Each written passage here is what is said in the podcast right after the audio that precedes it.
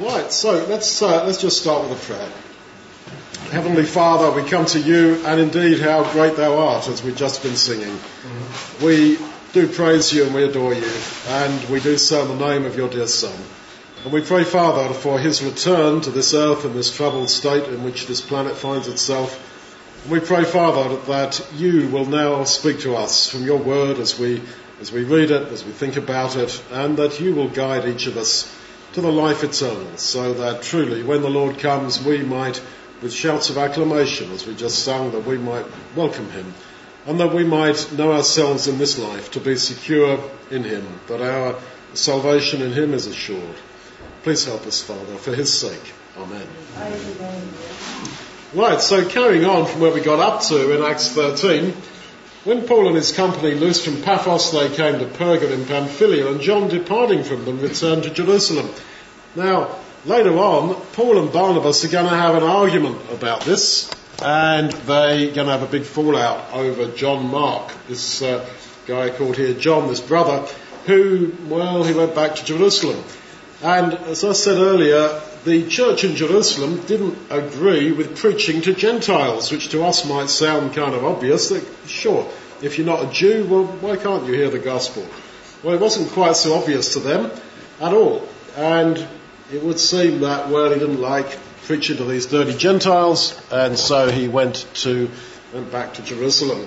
And Paul and Barnabas, we're going to read later, fell out over this, had an argument. The one thing I like about the Bible is that the people you meet there, even the, the big guys, the, the, the great examples, Paul, David, whatever, they've all got plenty of weaknesses recorded. And it's very different to the idea of these pious saints in stained glass windows in churches, you know, white, white saintly faces, perfect peace on their face, you know, and, and beautiful, you know, blue eyes, very calm. The reality is no, that human life is about following God in all our weakness, in all our mess that there is in our lives. And so when you read about Paul, he was a wonderful guy, I don't doubt, but he fell out over this thing about John Mark, but we'll talk about that later. So, verse 14, when they departed from Perga, they came to Antioch in Pisidia and went into the synagogue on the Sabbath day and sat down. And after the reading of the law and the prophets, the rulers of the synagogue sent unto them, saying, Ye men and brethren, if you have any word of exhortation for the people, say on. Then Paul stood up and beckoning with his hand said, Men of Israel and you that fear God, that's the, uh, the proselytes, that's the Gentiles who used to attend the synagogue, give audience, that's listen carefully. As you read about all Paul's missionary journeys, it's the same old pattern. He goes to some town, he sniffs out where the synagogue is, and he goes into the synagogue and starts telling them about Jesus. And the Jews get annoyed about it, like if you walked in the synagogue today and started saying, oh, you know, you guys crucified Jesus, you want to get on your knees and repent. Uh, they're not going to be too happy with you. There's going to be a lot of, lot of conflict. Now, the fact that he was a former rabbi, of course, yeah, he, he knew the Bible in Hebrew perfectly, etc. So, he obviously thought that he was the one cut out to preach to the Jews. But this is a pattern that we're going to observe as we go through his missionary journeys. He goes to a town, goes to a synagogue, starts preaching to the Jews, you killed Jesus, repent, accept Jesus as your saviour. There's a great big upset, and they then persecute him and he get, he suffers, etc. Then he goes to the next town and the same old same. God, or through the Lord Jesus, had decided, and he said this to Paul, that Peter was to be the apostle to the Jews, and Paul was go- to go to the Gentiles. So Peter's job was to preach the Jews. He was a fisherman from Galilee who was laughed at when he preached on the day of Pentecost that he had not finished school, that he's illiterate and unlearned, not educated guy. Uh, he was to go to the Gentiles. Uh, sorry, he was to go to the Jews, and Paul was to go to the Gentiles. Now, we would have said, oh, no, no, no, no, no. Peter's from Galilee, which was seen as half Gentile. He's a rough sort of fisherman bloke. He'd be far better to go to the Gentiles. And Paul, oh yeah, you know what? He was a former rabbi. He, uh, he definitely knows the Hebrew scriptures and, oh, very good at arguing. I'll send him to the Jews. No. God, God uses people who are not really adequate for the job. Yeah. Because my grace, my strength is made perfect in weakness, the Lord says. So, Paul is sent to preach to the Gentiles and Peter is sent to preach to the Jews. But Paul doesn't like that. And so whenever he goes around on his preaching mission, he goes straight to the Jews. No, no, no, Paul, you're supposed to go to the Gentiles. Oh no, I want to go to the synagogue, start a fight, start arguing. Now Paul was a great guy. I'm not saying he wasn't. But if you say, well, did he sin by doing this? No, I don't think he sinned. But I think it's an example of where you can make life harder for yourself than it needs to be. Yeah. There's a difference between sin, like let's just steel ourselves and go out and do it, do what is wrong, and well, making mistakes in life that actually make life's path more difficult. That's your mistake. It's not so much a sin.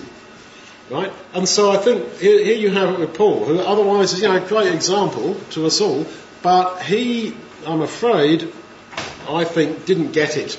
But yes, Paul, I know you would, you think you're so qualified to preach to Jewish people, but that's not for you. That's for Peter. Well, Pete, oh, Pete's a nice bloke, but he, he's not an educated guy. Um, he's not very uh, sort of erudite and educated. Yeah, that's right. That's right, Paul. And he, Paul didn't get it. That Peter's job was to preach to the Jews and Paul to the Gentiles. But this is how it is. And you may think, well, who am I? I'm not qualified to do anything. Yes, you are. Because it's your lack of qualification that is actually your qualification. Yeah. And that he, God will always do this. He will use people who apparently are a square peg in a round hole, people who are not quite the right person for the job. Yeah, he loves that because he loves working through human weakness. So, Paul stands up in the synagogue anyway, and he says, The God of this people of Israel chose our fathers and exalted the people when they dwelt as strangers in the land of Egypt. And with a high arm he brought them out of Egypt. Verse 18, For about the time of 40 years as a nursing father he carried them in the wilderness. Right, the idea that Paul's trying to bring out is that all through the history of Israel there is grace. And grace is this undeserved favour, this gift that we don't deserve. Because there were Israel and Egypt, they were slaves, they were being beaten, the baby boys are being drowned in the River Nile, and they, oh, of course, they were complaining to God, oh, God help us. So God sends them Moses and he says, okay, I will take you out. When it actually came to it, they said to him, leave us here. Leave us here. And so God actually, with a strong arm, sort of dragged them out, kicking and screaming. When you read the prophets, Ezekiel particularly, he says that when they left Egypt, they left Egypt carrying the idols of Egypt with them. They weren't, oh God, we love you. Oh yeah, we want to go the way of God. Yahweh, the God of Israel, the one true God. No, no, they were worshipping other, other gods. And he even says that they carried the star of Moloch uh, with them the, the tabernacle of, of, Moloch and the star of their god Remphan, they carried this with them out of Egypt. So, when it says that God with a strong arm took them out, yeah, very strong, because it was the strength of grace, the strength of saving somebody who was kicking and screaming against it. Look at your own life. That's how it is, that we have all been kicking and screaming against God's call at various points in our life. But His hand pulled us out. So they came out of Egypt and the Red Sea opened and there was water on both sides of them and they went through it and there was a cloud on top of them and a cloud is just water. And so Paul says they were baptized because there was water both sides of them and the cloud is just water on top of them. He says they were baptized in the same way as we are baptized. And so a parable opens up that before our baptism we were in Egypt, and Egypt represents the world. And yeah, we wanted to leave. Like you go out on the high street in Croydon there and say, excuse me, how many people here are fed up with this world? Oh yeah, me. Oh yeah, me. How many people want to get out? How many people want a way of escape from You know, High Street life. Oh yeah, I do. Oh, I do. Yeah, yeah, I can't stand it. Yes. Uh, but then when you actually say, yeah, well, the answer is to come to Jesus and to get out of Egypt. Oh, no, no, no. Let, let me stay here. And yet God took them with a strong arm. He led them with a strong arm. He took them out of Egypt. And you read that often in the Bible, that He took His people out of Egypt. And once more, as I say, what's so wonderful about that is they didn't actually want to leave. They sort of did, but then they didn't. And He took them out. So, that's how we were in Egypt. And when you're baptized and people want to be baptized, just ask me or Cindy, Corinne, Quam, anyone here. We come out to my place and got a big bathtub and that's where we do the baptisms. When you're baptized, you leave the world, you leave Egypt, and you go on this journey towards the promised land. And you are then out of this dumb world. Mm-hmm. And they were in the wilderness though for 40 years. And here he says that about the time of 40 years, as a nursing father, he, that is God, carried them in the wilderness. That's a very powerful figure. God as a nursing father it is a mother, stereotypically that, that nurses the baby. But it says here that he as a nursing father. Now that's a very tragic picture because a nursing father is the picture of a man whose wife is dead or has been killed and he's left with the baby and he's got no family and it's just him and the baby and he is nursing the baby carrying this little child this baby nursing it carrying it through the wilderness it's a very powerful uh, image that God should just pick up and use and he's saying that that is how I was to you I love you. And uh, you may have seen pictures of uh, refugees or people in extreme circumstance from war or famine or earthquake or whatever's happened, uh, where you see a bloke doing this. A bloke's holding his, his little baby and the mother's dead and there's no one else to help and he's trying to, trying to feed this baby and carry it. It's, it's sort of a, a tragic figure and you see that love between the father and this little baby. He's got no one to help him now. And that is the picture that God, as it were, takes a photograph and says, This is how I feel towards you, Israel. And that's how God will feel to you. When you're baptized, you become born again, you become a baby. But you are carried through the wilderness um, by, as it were, a nursing father. So, when he destroyed seven nations in the land of Canaan, he gave them their land for an inheritance in about 450 years. And after these things, he gave them judges until Samuel the prophet. And afterwards they asked for the king. And God gave to them Saul, the son of Kish, a man of the tribe of Benjamin, for the space of 40 years. But when they asked for the king, God was terribly upset. Be- because he, um, because he says, I am in fact your king. And by asking for a human king, you're rejecting me. But they said, no, no, we want a human king. Just like a lot of people today. We want something visible. We want something right in front of us. Okay? And that is unfortunately how it is. That people don't want God because he's invisible. They want something visible. They want a king, a political leader, a pastor, or whatever it might be, a bishop or whatever. Whereas God is looking for personal relationship with people. That's what he's looking for. And so, he said, okay, if you want a king, I will give you a king. And he gave them this king, Saul, who ended up not a good guy. And I think what that shows is that God will give you what you really want. It's like later on David says, oh, I want to build you a temple. God says, I don't want a temple. I live in a tent. I want a temple made with hands and bricks and mortar. I live in the hearts of people. Oh no, no, we want, um, I want to build a temple. Okay, so no, you can have a temple. Yes, I will come and send my presence into the temple. So, in a sense, you will get what you really want which is a scary thought. You may say, oh, but I want to be a millionaire. I want to be a billionaire. Why aren't I? Well, the answer is because you don't really want that with all your heart, soul, and mind. Um, but you will get what you really want, and God will give it to you, even if it's bad.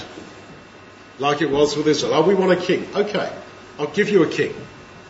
So Hosea says, I gave them a king in my anger and took him away in my wrath. So, what do we want more than anything else that God is definitely going to give us? Well, I want salvation. I, I want to be forgiven of all my sins and to live forever with Him. That's what I want more than anything else. And it's ours. If that's what you want, that's what you will get.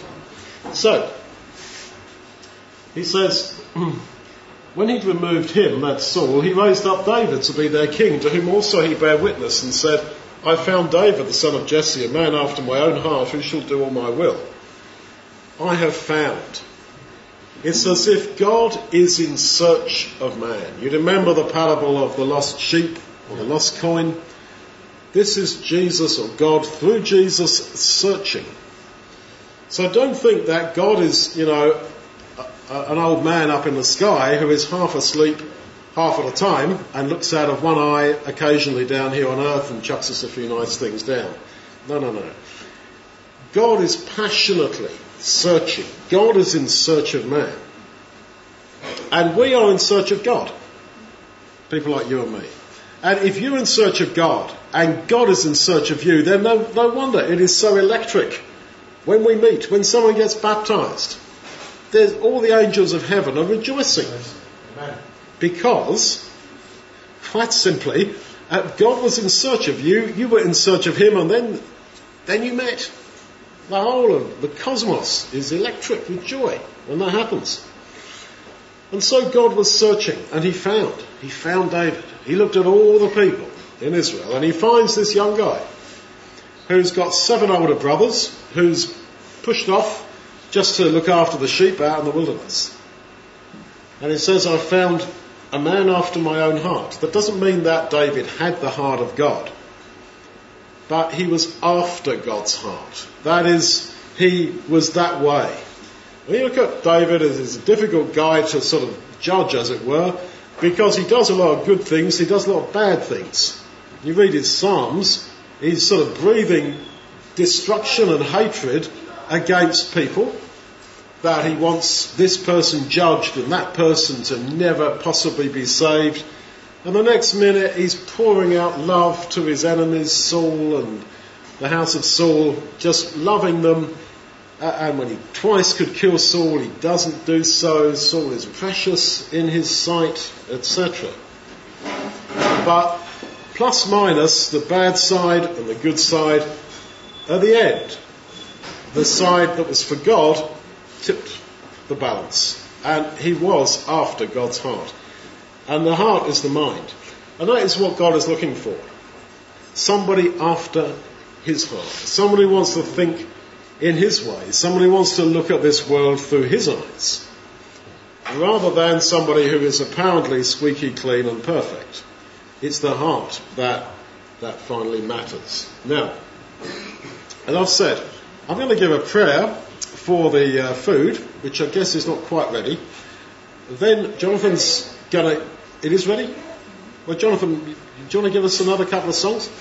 Um, and then you can have your food. Right, let's just have a prayer for the food. Lord God, our Heavenly Father, we thank you for the food and we thank you for your word and we pray that we might go your way, that we might be like Israel leaving Egypt but with, a, with our full heart, and we bring before you our heart's desire, which is to be yours and to be in your kingdom and to be yours forever and ever. And we believe from what we've read that we will definitely get that. For Jesus' sake. Amen. Amen.